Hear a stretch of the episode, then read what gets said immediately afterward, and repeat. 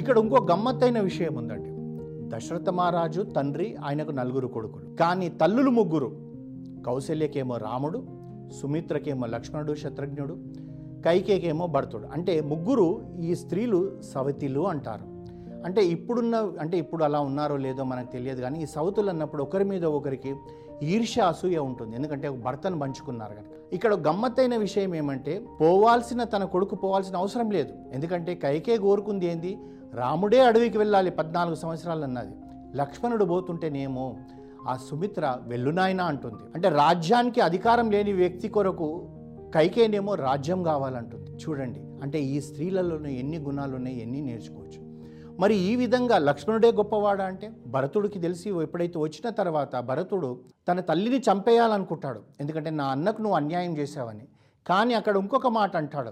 ఒకవేళ నేను స్త్రీని శిక్షించానంటే జీవితకాలం నా అన్న నాతో మాట్లాడాడు కనుక నిన్ను వదిలేస్తున్నానమ్మా అంటాడు. అంటే ఆ భావనలు అవి ఏ విధంగా ఉన్నాయో ఒక్కసారి మనం ఆలోచించండి. ఏ విధంగా ఉంటే ఆ విధంగా ఉంటాం? మనం కొందరిని చూస్తుంటాం. చిన్న వయసులోనే వాళ్ళంతా వృద్ధులుగా కనబడుతుంటారు. అందమంతా తరిగిపోతుంటుంది. కారణం ఏంటిది? లేని గుణాలన్నీ మనం బుర్రలో పెట్టుకోవడం వల్ల మన వర్చస్సు అంతా తెగిపోతుంది. కానీ రాముడు అంటే ఎవరంటే అందం పోగుబోస్తే రాముడంట. పుంసామోహన రూపాయ పుణ్యశ్లోకాయ మంగళం అన్నారు మంగళ స్వరూపం అంతేకాకుండా పురుషులు కూడా మోహించే వాళ్ళంట అంటే ఒక పురుషుడు స్త్రీని మోహించడంలో గొప్పతనం లేదు.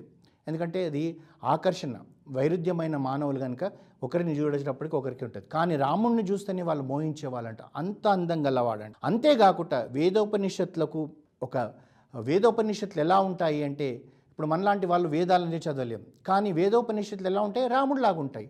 నాలుగు వేదాలు కలబోస్తేనే రామచంద్రమూర్తి. ఎందుకంత గొప్పతనం అండి అంటే రామచంద్రమూర్తి ఏదైనా ఒక మాట చెప్పేటప్పుడు ఏదైనా ఇంకొకటి చేసేటప్పుడు ఎక్కడ కూడా నేను చెప్తున్నాను వినండి అనేవాడు కాదు. వేదంలో ఇలా ఉంది కనుక నేను చేస్తానంటాను. ఎంతోమంది ఆపుతారు ఆపడానికి ప్రయత్నం చేస్తారు రాముడిని అరణ్యవాసం పోకూడదని వేదంలో చెప్పారు తండ్రి మాట వినాలే తండ్రి యొక్క వాక్కును సత్యవాక్కు పరిపాలన కొరకు నేను వెళ్తాను. నాకు ఇవేవీ అవసరం లేదు ఇవేవి కూడా నాకు అవసరం లేదంటాడు. అది రాముల్లో ఉన్న గొప్పతనం. అంటే వేదాలు ఎలా చెప్పాయో అలాగే చేశాడు. శృతి స్మృతి పురాణానం అంటారు కదా ఆ విధంగా పెద్దలు ఇలా చెప్పారండి నేను చేస్తున్నాను. ఆ విధంగా రాముడు ఆ విధంగా ఉండేవాడు. మంత్రమూర్తి రామం రామచంద్రమూర్తి అంట. మంత్రమూర్తి అని ఇంతకుముందే అనుకున్నాం కదా పరమశివుడే జపం చేస్తున్నాడు రామతారక మంత్రం. అంతేకాకుండా మనకు పెద్దలు ఒక మాట చెప్తారు.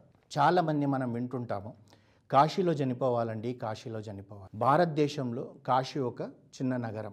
కాశీలోనే చనిపోవాలంటారు కానీ ఎవరు ఎందుకు కూడా?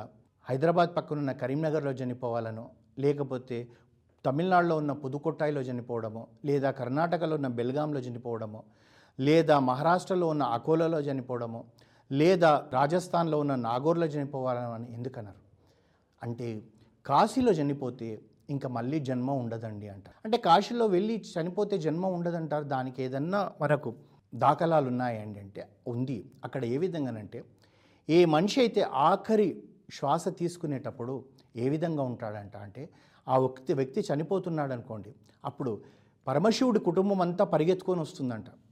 పరమశివుడు అమ్మ పార్వతి గణపతి సుబ్రహ్మణ్య స్వామి పరిగెత్తుకొని వచ్చి ఆ యొక్క చనిపోయే వ్యక్తి యొక్క తలను తీసుకొని పార్వతీదేవి తన తొడపైన పెట్టుకుంటుందంట. ఆ తొడపైన పెట్టుకున్నప్పుడు ఈ పక్కన గణపతి ఈ పక్కన సుబ్రహ్మణ్యం ఛత్రం చామరం తీసుకొని ఇలా ఊపుతుంటారంట. ఎందుకంటే చనిపోయేవాడు బాధ అంటే శారీరకమైన బాధ ఉంటుంది కనుక ఆ గాలితోటి అతనికి బాధపడకుట. ఆ సమయంలో పరమశివుడు వచ్చి ఆ యొక్క వ్యక్తి కుడి చెవులో రామతారక మంత్రం చెప్తాడంట. ఎప్పుడైతే ఆ రామతారక మంత్రం చెప్పిన వెంటనే ప్రాణం పోతుందనుకోండి అతనికి మోక్షం ఇంకా మళ్ళీ జన్మ అనేది ఉండదు. అందుగురించి కాశీలో చనిపోవాలంటారు. శివక్షేత్రమైన కాశీలో ఆ పరమశివుడు రామతారక మంత్రమే చెప్తున్నాడు కనుక అతనికి మోక్షం లభిస్తుంది. అంటే ఎప్పుడో చనిపోయేటప్పుడు రామతారక మంత్రం వింటేనే మనకు మోక్షం లభిస్తే మనం బ్రతుకున్నంత కాలం అంటే ఒక డెబ్బై సంవత్సరాలు అరవై సంవత్సరాలు తీసుకుంటే మొదటి ఐదు సంవత్సరాలు తీసుకుంటే ఆ తర్వాత అంతా కూడా ఈ వాక్కు పనికిరాని చెత్త సినిమాల గురించి పనికిరాని రాజకీయాల గురించి పనికిరాని వాళ్ళ మీద వీళ్ళ మీద చాడీలు చెప్పడానికి నాలుకను ఉపయోగిస్తున్నాం కానీ శ్రీరామ రామ రామేతి రమే రామే మనోరమే సహస్రనామ తత్తుల్యం రామనామ వరాననే రోజుకొక వంద సార్లు అంటలేమే మనం.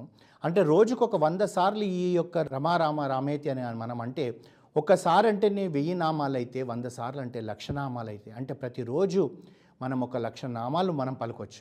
వంద రోజులలో రామకోటి అంటాం కదా. ఆ రామ రాముడి యొక్క కోటి సార్లు మనం వాక్కుతో అన్న వాళ్ళం అవుతాం. కానీ ఎందుకు చేయడం లేదు మనం? అంటే ఈ కలిపురుషుడు ప్రభావం ఉందండి అంటాం. కలిపురుషుడు ఇలాంటి దానికి దగ్గరికి రానియకుండా ఆపుతుంటాడు. అతన్ని తోసుకొని మనం వెళ్ళడంలో గొప్పతనం ఉంది. ఇప్పుడు కృతాయుగంలో తపస్సు చేయడము త్రేతాయుగంలో తపస్సు చేయడము పెద్ద విశేషం కాదు. ఎందుకంటే కృతాయుగంలో ఒక పులి ఒక మేక రెండు కలిసి పక్కపక్కనే నడుచుకుంటూ పోయి నదిలో స్నానం చేసి నీళ్ళు దాగేవంట అంటే పులికి తెలియదు నేను మేకను తింటే నా ఆకలి తీరుతుందని. మేకకు తెలియదు పులిని చూసి భయపట్టాలని. అంటే అంత సాత్వికంగా ఉండేది. మరి అలాంటిది ఇప్పుడు లేదు కనుకనే కోట్ల మందులలో మనమొక్కరమైనా సరే రామనామాన్ని జపిస్తూ పోయామనుకోండి మనకి ఎంత మోక్షం వస్తుందో ఒక్కసారి మనం ఆలోచిస్తే మనకు అది తెలుస్తుంది. పరబ్రహ్మం రాముడే. బ్రహ్మం అంటే ఏంటిది? మనకు కనబడదు. బ్రహ్మం అంటే ఎలా ఉంటుందో కనబడదు. ఆ త్రిమూర్తుల స్వరూపం అంటే ఎలా ఉంటుందో మనకు కనబడదు. కానీ రామచంద్రమూర్తి పరబ్రహ్మం. వారిని చూస్తే చాలు. వారి కంటి చూపు మన మీద పడితే చాలు. అంతే. అయితే మనకు ఒక అనుమానం. ఏమండి నేను గుళ్ళోకి వెళ్తాను. రాముడు అక్కడ విగ్రహ రూపంలో ఉన్నాడు. వారు నన్ను ఎలా చూస్తారని చెప్పేసి మనకు ఒక అనుమానం వస్తుంది. అయితే ఇక్కడ ఒక చిన్న జరిగిన ఒక సంఘటన చెప్పుకోండి చిన్నప్పటి నుంచి పుట్టినప్పటి నుంచి అంధుడుగా ఉన్న ఒక వ్యక్తి ప్రతిరోజు గుడికి వెళ్ళి తాను ప్రదక్షిణ చేసుకొని ఆ స్వామిని దండం పెట్టుకొని వచ్చేవాడు. అయితే అదే ఊర్లో చాలామంది ఇతన్ని చూస్తే వెకిలిగా ఏంట్రా వీడు గుడ్డివాడు? గుళ్ళో పోయి ఏం చూస్తాడు? అని చెప్పి అనుకునేవాళ్ళు. అందులో మరీ ఇంకో పరమమూర్ఖుడు ఏం చేశాడంటే కించపరచడానికి ఆ వ్యక్తిని పట్టుకుని ఒరేయ్ నువ్వు గుడ్డివాడివి కదరా మేము చిన్నప్పటి నుంచి చూస్తున్నాం నువ్వు గుడికి వెళ్ళి ప్రదక్షిణ చేస్తూ ఉంటావు స్వామిని చూస్తుంటావు కానీ నీ కళ్ళే లేవురా మరి దేవుడు నీకు ఎక్కడ కనబడతాడన్నాడు. ఆ వ్యక్తి చెప్పాడంట నిజమే నాకు కళ్ళు లేవు కానీ స్వామికి కళ్ళు ఉన్నాయి కదా నేను చూడకపోతే ఏముంది ఆ స్వామి నన్ను చూస్తున్నాడు కదా అన్నాడంట. ఆ భావన మన లోపల ఉంది ఆ పరబ్రహ్మం అంటే రామచంద్రమూర్తి అన్న భావనతోటి మనము ఆ రాముణ్ణి మనం కీర్తిస్తూ పోయామనుకోండి మనకి జన్మకు మళ్ళీ మనకు మో జన్మ అంటూ ఉండదు. ఎందుకండి జన్మ జన్మ జన్మ అంటాం మనము అంటే మానవ జన్మ ఒక్కటే వేరుగా ఉంటుంది. ఈ సృష్టిలో ఎనభై నాలుగు లక్షల జీవరాశులను ఆ చతుర్ముఖ బ్రహ్మ సృష్టిస్తే అందులో ఒక మనిషికి ఈ ఎనభై మూడు లక్షల తొంభై తొమ్మిది వేల తొమ్మిది వందల తొంభై తొమ్మిది జీవరాశులకు తేడా ఏంటిదంటే అవిటికి మాట లేదు అవిటికి చెవులు వినబడడం లేదు అవి పలకలేవు ఏమి ఆలోచించలేవు. కానీ మానవుడికి ఆలోచన శక్తి ఇచ్చాడు పలుకు ఇచ్చాడు మాట్లాడగలుగుతాడు మంచి చెడు తెలుసుకోగలుగుతాడు. మీరు కుక్క ఉందనుకోండి ఆ కుక్కకు ఆ ఇవి ఎంగిలిస్తరుల కొరకు నాలుగు పోయి ఒకరి దాని మీద ఒకటి కబలించుకుంటాయి కానీ మానవుడు అలా చేయడే. చిచిచి ఎంగిల్ది. అలా నేను తినకూడదు. పెద్దలు ఇలా చెప్పారు. ఈ విధంగా ఆలోచిస్తాం మనం. అయితే ఈ యొక్క మానవ జన్మ ఎంతో గొప్పది కనుక ఈ దీని తర్వాత మళ్ళీ మనం పాపాలు చేస్తే మళ్ళీ ఎక్కడో ఆ ఎనభై నాలుగు జీవరాశులలో ఒకసారి ఒక దానిగా పుడితే అంటే మన జీవితం ఎలా ఉంటుందో ఒక్కసారి ఆలోచించుకుంటే మనం తప్పులు చేయం. లోకం కోసమే దేవుడే దిగి వచ్చాడు. నిజంగా కూడా కదా? అంటే మనకు అనుకుంటుంది ఏమండి వామనమూర్తి కూడా వచ్చాడు. నరసింహ అవతారం వచ్చింది. కృష్ణుడు వచ్చాడు. అంటే మనకు నరసింహ అవతారం కానీ వామన అవతారం కానీ లేకపోతే కూర్మ అవతారం కానీ అందులో నేర్చుకోవడానికి మనకి ఏమీ ఎక్కువగా ఉండదు. రాముడు అట్లా కాదు. రాముడు భిన్న కోణాలలో నుంచి మనం నేర్చుకోవచ్చు. ఒక కొడుకుగా ఎలా ఉండాలో రాముడు నేర్పిస్తాడు. ఒక సోదరుడుగా ఎలా ఉండాలో రాముడు నేర్పిస్తాడు. ఒక స్నేహితుడిగా ఎలా ఉండాలో రాముడు నేర్పిస్తాడు. అంతేకాకుండా రామచంద్రమూర్తి రామాయణంలో మనం నేర్చుకోవడానికి పొలిటికల్ సైన్స్ ఉంది పబ్లిక్ అడ్మినిస్ట్రేషన్ ఉంది లీడర్షిప్ ఉంది టీమ్ మేనేజ్మెంట్ ఉంది సైకియాట్రిస్ట్గా రాముడు కనబడతాడు. ఆలోచన ఎలా ఉండాలి? జ్యోతిష్యం తెలుస్తుంది శకున శాస్త్రం తెలుస్తుంది అస్ట్రలాజికల్ థింగ్స్ తెలుస్తుంది జాగ్రఫీ తెలుస్తుంది. ఇవన్నీ కూడా మనకు టోటల్ వరల్డ్లో ఉన్న జాగ్రఫీ అంతా కూడా ఆ సుగ్రీవుడు ఎప్పుడైతే వీళ్ళందరినీ సీతమ్మ వారిని వెతకడానికి వెళ్ళమన్నప్పుడు చెప్తుంటే ఎక్కడ ఏ నది ఉంది ఎక్కడ ఏ చెట్టు ఉంది ఎక్కడ ఏ కొండ ఉంది టోటల్ వరల్డ్ జాగ్రఫీ చెప్తాడు. అంటే మనం నేర్చుకోవడానికి అన్నీ ఉన్నాయి. అందు గురించి ఏంటంటే ఆ దేవుడే దిగి వచ్చి మనకి ఇవన్నీ నేర్పిస్తున్నాడు. అంతేకాకుండా మళ్ళీ ఒక అనుమానం ఏమండి ఎప్పుడో జరిగింది ఇప్పటివరకు ఉంటుందా అనుకో మనం ఒక గర్భిణీ స్త్రీ ఉందనుకోండి. ఆవిడ దగ్గరికి వెళ్ళి అమ్మ ఇక్కడ నీకు స్కానింగ్ రిపోర్ట్లో తెలిసిందండి. నీ కొడుకు పుట్టబోతున్నాడు. ఆ కొడుకు ఎలా ఉండాలండి? అంటే ఆ స్త్రీ ఏం చెప్తుంది? వామనవుడిలాగా ఉండాలంటుందా? నరసింహస్వామిలాగా ఉంటుందా? ఉండాలంటుందా? పరశురాముడిగా ఉండాలంటుందా? కృష్ణుడిలాగంటి కొడుకు కావాలంటుందా? ఆ స్త్రీ ఒకటే అంటుంది.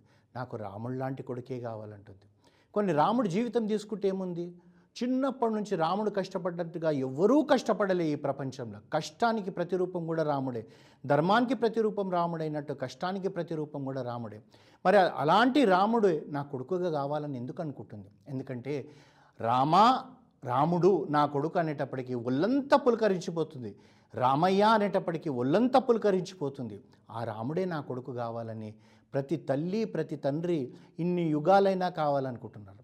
అంతెందుకండి? ఈ రాజకీయ నాయకులు ఉన్నారు. మన అందరికీ తెలుసు రాజకీయ నాయకులు గత డెబ్బై సంవత్సరాలలో భారతదేశానికి మనకు స్వతంత్రం వచ్చినప్పటి నుంచి కానివ్వండి అంతకుముందు రాజ్యాలు ఉన్నప్పుడు కానివ్వండి ఎవరన్నా ప్రజలకు ప్రామిస్ చేశారా? కానీ వీళ్ళందరూ ప్రామిస్ చేస్తారు. ఏమనండి అంటే రామరాజ్యం తెస్తామండి అంటారు. అంటే రామరాజ్యం ఏంటిదండి? రాముడి యొక్క గొప్పతనం ఏంటిది? అలాంటి రాజ్యం ఏముంటుంది? రామరాజ్యం రామరాజ్యం అని ఎందుకంటారు? అని అంటే ఇన్ని యుగాలు అయిపోయినాక కూడా ఆ మాట అంటారు. పోనీ మనం ఒక గత వంద సంవత్సరాలు వంద యాభై సంవత్సరాల క్రితం తీసుకుంటే ఒక్క రాజకీయ నాయకుడన్నా ఎప్పుడన్నా ప్రామిస్ చేస్తాడా? నేను కృష్ణదేవరాయలు లాంటి రాజ్యం తెస్తానండి అని చెప్పేసి. లేదా చంద్రగుప్త మౌర్య లాంటి రాజ్యం తెస్తానండి అంటాడా? లేదా అశోక చక్రవర్తి లాంటి రాజ్యం తెస్తానండి అంటాడు? నేను ప్రయత్నం చేస్తానండి రామరాజ్యం దేవడానికండి అంటాడు. అంటే రామరాజ్యం రామరాజ్యం ఏంటిది గొప్పతనం? అంటే ఒక చిన్న సంఘటన మనం రామరాజ్యంలో చెప్పుకున్నాక తెలుస్తుంది. రాముడు పట్టాభిషేకం అయిపోయింది పట్టాభిషేకం అయిపోయినాక ఏ రాజైనా సరే ఏ రాజ్యమైనా సరే వాళ్ళకు గుడాచారులు ఉంటారు ఇప్పుడు కదా మనకు ఇంటెలిజెన్స్ అనంటామే ఆ మాదిరిగా రాముడికి కూడా గుడాచారులు ఉండేవాళ్ళు భటులు మారువేషాలలో వెళ్ళిపోయేవారు. తర్వాత కొన్ని కొన్నిసార్లు రాజులు మంత్రులు కూడా మారువేషాలలో వెళ్ళిపోయి ప్రజలలో ఒక మామూలు ప్రజ మాదిరిగా తిరుగుతుంటే ప్రజలు ఆ రాజ్యం గురించి ఏమనుకుంటున్నారు? ఆ లోటుపాట్లు ఏమున్నాయి? ఆ లోటుపాట్లను ఎలా సరిదిద్దుకోవాలి? అని ఈ విధంగా వాళ్ళు తెలుసుకునేవాళ్ళు. ఎందుకంటే కోటలోనే ఉన్నారనుకోండి వాళ్ళకి ఏమీ తెలియదు. కానీ రాముడి సమయంలో కూడా గూఢాచారులుండి ప్రజల కష్టాల గురించి తెలుసుకున్నారు కానీ ప్రస్తుత పాలకులు ప్రజలు కష్టాలు పడుతుంటే వాళ్ళ ఎదురుంగా కనబడుతుంటే కష్టాలు పడుతుంటే కానీ వీళ్ళు మాత్రం కోటల్ లాంటిది బంగ్లాలు కట్టుకొని లోపల ఉంటారు ఈగా దోమ రాకుండా ఉంటారు వాళ్ళు మాత్రం ప్రజల కొరకు సేవ చేస్తలేరు. అందుగురించి ఒక రాజు ఎలా ఉండాలంటే రాముడిలాగా ఉండాలన్నారు కనుక రాముడి యొక్క రామరాజ్యం ఇప్పటి పాలకులు కూడా తెలుసుకుంటే బాగుంటుందేమో. అయితే ఈ విధంగా ఒకసారి భటులందరూ కూడా అవన్నీ తెలుసుకున్నాక రాముడి దగ్గరికి వచ్చేవాళ్ళు. వాళ్ళు వచ్చి ఎప్పుడు చెప్పేవాళ్ళంటే మధ్యరాత్రి వచ్చి చెప్పేవాళ్ళు. పలానా రోజు వాళ్ళు వస్తారు ప్రతిరోజు కూడా కొందరు వచ్చి రాముడికి మన రాజ్యంలో ఇలా ఇలా ఇలా జరుగుతుంది అని చెప్పేవాళ్ళు. ఒకరోజు ఒక నలుగురు భటులు వస్తారు వచ్చి ముగ్గురు ఇలా జరుగుతుంది రామా అన్నీ కొద్దిగా పాజిటివ్గా ఉన్నాయిదే చెప్తారు. ఒక భటు మాత్రము రాముడి దగ్గరికి వచ్చేటప్పటికి రాముడు భటు నువ్వు చెప్పు అంటాడు. అనేటప్పటికి అతను సంశయిస్తుంటాడు ఒక విషయం చెప్పడానికి.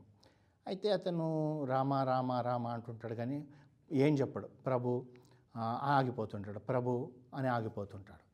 అయితే రాముడు ఏంటిది? ఏం విషయం? ఏదైనా సరే నువ్వు సత్యం పలకాలి. మన ప్రజల కొరకు పలకాలి. అంతేకాకుండా ఈ యొక్క విశాఖ వంశం యొక్క పరువు కొరకు నువ్వు పలకాలి. సత్యమే చెప్పు అంటాడు. అతను చెప్పడానికి సంశయిస్తూ ఉంటాడు. రాముడు గట్టిగా కోపడతాడు చెప్తావా చెప్పవా అనేటప్పటికీ అతను చెప్తాడు. ప్రభు అందరూ ఏమంటున్నారంటే ప్రజలందరూ కూడా మన రాజైన రాముడు స్వార్థపరుడు అంటున్నారండి అన్నారు. అనేటప్పటికీ రాముడికి కూడా కొద్దిగా చిరుకోపం వచ్చేస్తుంది. శాంతమూర్తి కానీ మనం ఎట్లాగైతే అన్నీ మంచి చేస్తుంటే నువ్వు చెడ్డవాడివి రానంగానే ఎలా మనం ఉలికి పడ్డట్టు కోపం వస్తుందో రామచంద్రమూర్తి కూడా అలా కోపం వస్తుంది. కోపం వచ్చి అంటాడు ఏమి బటు ప్రజలందరూ నన్ను స్వార్థపరుడు అంటున్నారా? నాలో ఏమి స్వార్థం ఉందంటున్నారు అది చెప్పు అంటాడు. అనేటప్పటికీ ఆ భటు చెప్తాడు ప్రభు ప్రజలందరూ ఏమనుకుంటున్నారంటే ఒక పుట్టినరోజు నాడు కానివ్వండి లేదా మా ఇంట్లో పెళ్ళి జరిగిన నాడు కానివ్వండి లేదా మా పెళ్ళి రోజున కానివ్వండి ఒక పండుగ రోజు నాడు కానివ్వండి ఒక శుభకార్యమైన రోజు కానివ్వండి మేము ఎవరికైనా అన్నదానం చేయాలంటే ఈ అయోధ్య నగరంలో ఒక్క యాచకుడు లేడు. యాచకుడు లేని పాలన రాముడు చేస్తున్నాడు గనక ఈ పుణ్యమంతా రాముడికే పోతుంది స్వార్థపరుడైన రాముడికే పోతుంది మాకు పుణ్యమే దొరికే అవకాశం లేదన్నారట. అంటే ఆలోచించండి. అప్పుడు రాముడు చిరునవ్వు నవ్విండంట. అంటే ఏ రాజ్యంలోనైతే యాచకుడు ఉండడో మనకు రామ నేను ఇంతకుముందు కూడా చెప్పాను పొలిటికల్ సైన్స్ పబ్లిక్ అడ్మినిస్ట్రేషన్ అంటే మనకు ఇక్కడ అయోధ్యకాండలని భరతుడు రాముడి దగ్గరికి వచ్చినప్పుడు రాముడు చెప్తాడు ఏ రాజు అయితే ఆరు శాతం పన్నులు తీసుకుంటాడో ఆ ప్రజల కంటి నుంచి ఒక్క చుక్కబడకుండా పాలన చేసేవాడే రాజు అంటాడు. ఆ రాముడు రాజ్యంలో యాచకుడు లేడంట. అంటే ఒక బిచ్చగాడు లేడు. అంటే ఆలోచించండి. ఆ ప్రజలు ఎంత సస్యశ్యామలంగా ఉన్నారో మనకు అర్థమవుతుంది అంటే అలాంటి రాజు అన్ని కలిసి కలబోసిన పరబ్రహ్మం గనుక దేవుడే ఆ విధంగా ఉన్నాడనుకుందాం.